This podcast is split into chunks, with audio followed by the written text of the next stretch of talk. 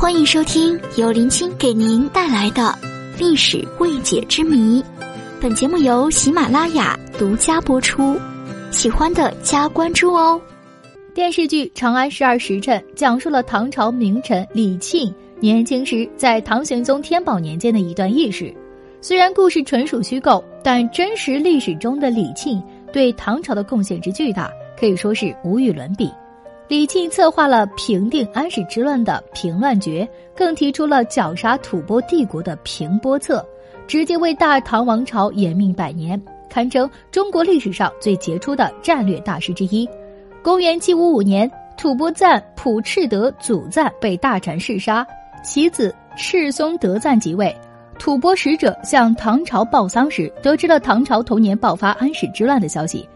安禄山本是深得唐玄宗宠信的范阳、卢龙、河东三镇节度使，他麾下军队多达十八万余人，占了帝国野战精锐的三分之一。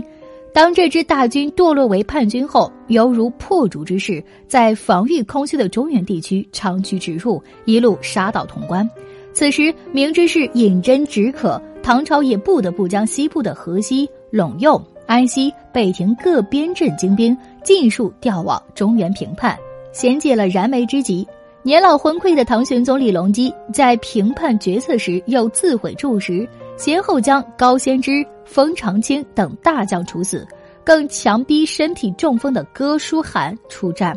结果在灵宝大战，十八万唐军全军覆没。曾屡败吐蕃、收复青海的河西、陇右两镇的精兵几乎尽丧于此役。此战的恶果不只是长安失守，李隆基仓皇逃往蜀中，更重要的是让河西、陇右都从此前大唐举国重兵压阵的边地重镇，几乎变成了不设防地区。对这块连接丝绸之路主干线的战略要地，从昔日雪原战神。论亲临时代就已经垂涎百年的吐蕃人，当然绝不肯放过机会。这个在唐玄宗时期被各路唐军名将蹂躏了快半个世纪的高原帝国，一旦喘过气来，便化身为意图将整个大唐江山撕扯粉碎、鲸吞下肚的下山猛虎，来势汹汹，势不可挡。当乱世初起，吐蕃使者主动提出要出兵助唐朝平叛，自然是全无好心。被唐玄宗断然回绝。都说请神容易送神难，也没有任何神智正常的唐人会信任这个和唐朝争锋了一百多年的劲敌。然而，当唐军主力在关东与叛军陆战时，从公元七五六年开始，吐蕃连续发兵，将陇右节度使所辖的威荣、神威、定荣、宣威、至圣、今天、天成、河源、墨门、临洮等各军。石宝、白骨、雕刻等城，善州、武州、叠州、荡州、廊州、霸州、闽州等州尽数夺取。唐玄宗倾天下之力数十年，拓边成果至此一朝尽失。等到唐朝经过数年苦战，终于平息安史之乱后，胃口越来越大的吐蕃更对大唐疆土从蚕食变为鲸吞。公元七六三年，二十万吐蕃军攻破大镇关。以唐朝叛臣为向导，杀入兵力空虚的长安，将唐朝府库、长安集市大肆劫掠一空，拥立唐朝宗室广武王李承洪为傀儡皇帝。十五天后，当唐朝名将郭子仪率将各路秦王军队迫近长安，吐蕃军又不战而退。此时，陇右关中的成州。河州、兰州、秦州、魏各州、剑南的维州、松州、公州等各州都已相继实现。公元七六四年，唐朝大将朴固怀恩联合吐蕃、回纥两国以及党项部族举兵谋反，十万吐蕃军杀入长安附近的奉天府，唐军调集大批精兵强将严阵以待，吐蕃军强攻城池，死伤甚重。唐将军浑坚率骑兵多次冲阵夜袭，斩首六千余级。吐蕃军后撤至滨州，会同回纥军卷土重来。郭子仪恩师病危，说服回纥临阵倒戈。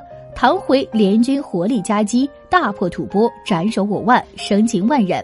获缴的牛羊驼马绵延三百里不绝。奉天之战的胜利虽然遏制了吐蕃对关中的侵攻。但在河西战场，唐朝河西节度使杨志烈兵败身死，吐蕃军夺取凉州，并在此后两年连续攻占甘州、肃州、元州、河西、陇右地区，就此全部陷落。安西、北庭的西域唐军也被彻底和中原本土隔绝。之后，吐蕃一边大举进攻西域，一边常年寇掠关中和巴蜀。于公元七八零年攻陷瓜州、沙州；公元七八八年攻陷延州、夏州；公元七九零年策反葛罗路各部，与之联兵，大败唐朝和回纥联军，夺取亭州。唐朝北庭都护府覆灭。公元七九一年，于田收了两国弃唐，臣从吐蕃。公元七九二年，西周燕齐陷落。吐蕃不只是大量侵吞唐朝疆土，更占据居高临下地利，俯瞰中原大地，直接威胁唐朝中枢心脏地带，也成了唐朝生死攸关的头号大敌。当此国难之时，李靖提出北河、回纥南通云南，西结大石天竺，则吐蕃自困的平波策，是中国历史上意义最重大的战略决策之一。也正是这个由唐帝国、回纥汗国。阿拉伯帝国和南诏王国等亚洲四大强国联合组成的反吐蕃包围网，终于令这个无岁不争、穷兵黩武的古典军国主义政权再难以对外继续扩张，内部矛盾滋生，最终拖垮了这个帝国。在吐蕃占领河西、兵锋威胁关中的逆境中，整整百年光阴，大唐天子亲守国门御边。中枢据守长安，坚持不东迁洛阳。神策军与各大藩镇每年轮流丘防、剑南、凤翔、朔方驻方镇，在百年战争伏斩吐蕃军以数十万计，更涌现出一大群功绩卓著的抗波名将和英雄。唐朝名将史敬奉在延州之战，吐蕃十五万大军来攻时，史敬奉仅率三千军被一月粮，深入波际。分作四队，随逐水草，绕道至护卢河，突袭敌后方，杀伤不可胜计，驱获羊马驼牛万数，令吐蕃军惊溃大败。唐朝名将李胜，十八岁时一箭射杀吐蕃勇将而成名，之后率千兵攻克吐蕃，定秦堡，解灵州之围。当吐蕃和南诏组成联军进犯西川时，李胜率四千禁军驰援，一路进兵，所向无挡。直击至大渡河畔，斩首七千余级，俘获和杀伤敌军不可胜计。吐蕃南诏联军光是被困山谷、饥寒交迫，甚至坠崖而死者就有八九万人。大渡河之战后，南诏和吐蕃互相推诿责任，关系极度恶化。南诏朝堂的亲唐派大臣占了上风，原为吐蕃的附属国的南诏因此转而臣服唐朝，共抗吐蕃达三十年。并在云南战场给予吐蕃军大量杀伤。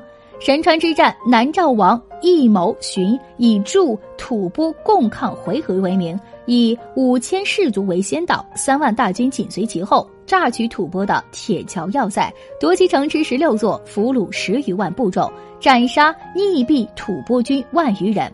唐朝名将韦高率剑南军策应出兵，斩杀俘获吐蕃军三万人。此战之后，吐蕃从百年前的赤德祖赞时代就开始扶植南诏，侧攻唐朝的云南攻略宣告破灭。